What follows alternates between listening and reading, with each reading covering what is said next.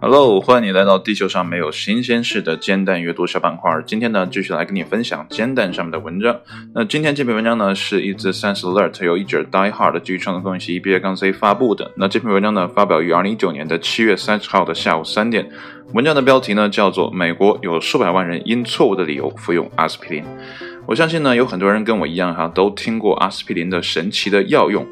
不过呢，我们听的可能是有偏差，或者现在来看呢，是有一些错误在里面的。那到底是怎么样的错误呢？我们就一起来看一下文章的正文是怎么说的。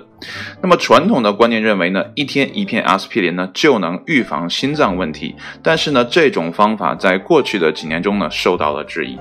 那么现在呢，一个新研究的结果表明，每天呢，有太多人在没有必要的情况下，或者是呢，不应该的情况下呢，服用了阿司匹林。那么来自美国心脏病学会简称呢 ACC 和美国心脏协会呢简称 AHA 的最新指南指出呢，任何年龄超过70岁的心脏病患者，或者呢任何不足70岁但是呢有心脏病并且呢出血风险增高的患者呢，都不应该每天服用阿司匹林。目前呢，官方建议是只有40到70岁有较高患心脏病风险的人呢，才需要每日服用75到100毫克的阿司匹林，而且呢，这个需要由医生来决定。那么研究人员呢，通过使用最新的可用数据，那么这个数据呢，是出自2017年美国国民健康调查问卷，可以呢代表美国人口的情况。那么他们用这个数据呢进行了分析分析的是一份14000名年龄超过40岁人的数据样本。然后呢，研究将发现扩大到全部美国人口。那么推断呢，大约有2900万年龄在40岁及以上的人呢，在没有任何已知的心脏疾病的情况下呢，每天都在服用阿司匹林。那么其中呢，有60万人是在没有医嘱的情况下服用的。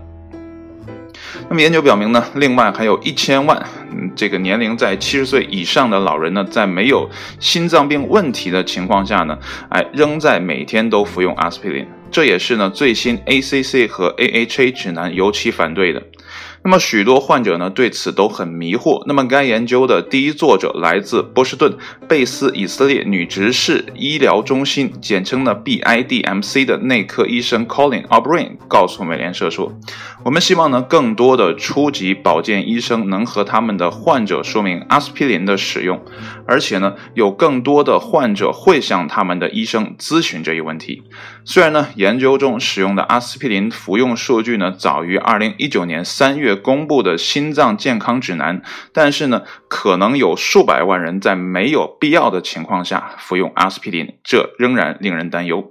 同时呢，值得指出的是，官方呢仍建议那些经历过心脏病的人呢，继续每日服用阿司匹林，因为呢，它里面含有稀释血液的成分。那么问题是呢，这个决定权在医生那儿，而且呢，美国一大部分人呢可能没有意识到自己每日服用阿司匹林的习惯呢可能是没有必要的，或者呢是有害的。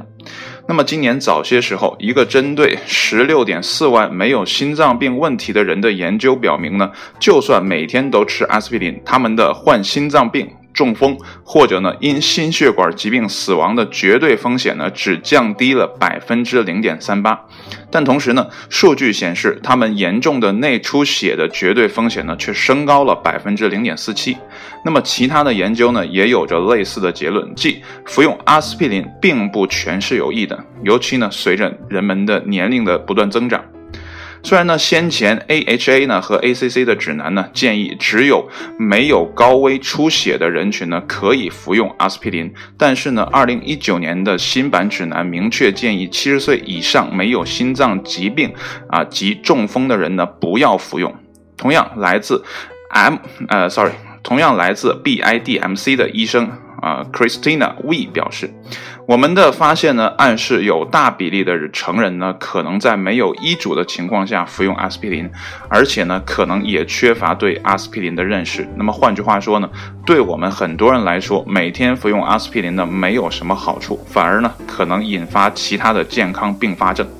那么一如既往呢，了解这些的最佳人选呢是医生。不要认为呢关于阿司匹林的老规矩现在还适用。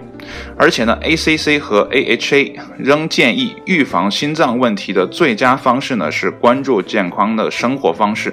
吃什么以及锻炼多久，而不是呢每天服用阿司匹林。那么这些发现呢适用于没有心脏疾病和中风病史的成人。那么来自 BIDMC 的初级保健医师 Stephen 表示，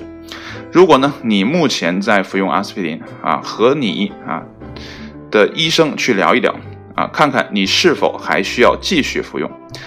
这个文章呢到这儿就结束了。所以呢关于阿司匹林是否应该服用，那这个问题呢我觉得可以去问一下医生。当然了，我们国人呢确实没有像美国那样的一个什么私人医生或者什么初级医师这个市场呢还是很空白的。所以怎么办？我们就去医院检查一下或者呢你们可以找来 ACC 和 AHA 的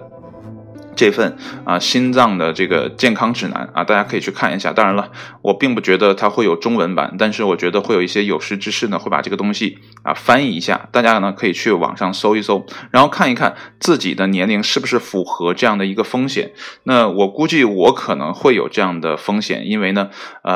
这个家里人呢有这样的一个心脏病不太好的一个之前的一个症状，但有没有遗传我并不知道这个也需要自己去找医生去检查一下去医院去看一下，不能呢盲目给自己下结论。有的时候呢你可能觉得心脏不舒服，也有可能仅仅是因为屋里的氧气不够，导致呢这个心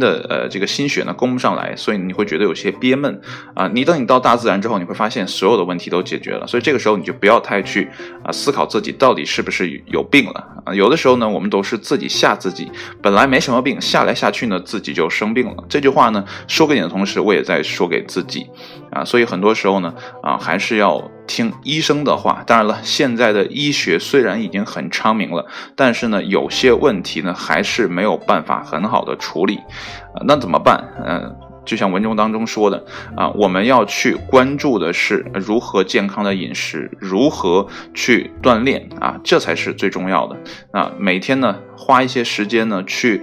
走步去冥想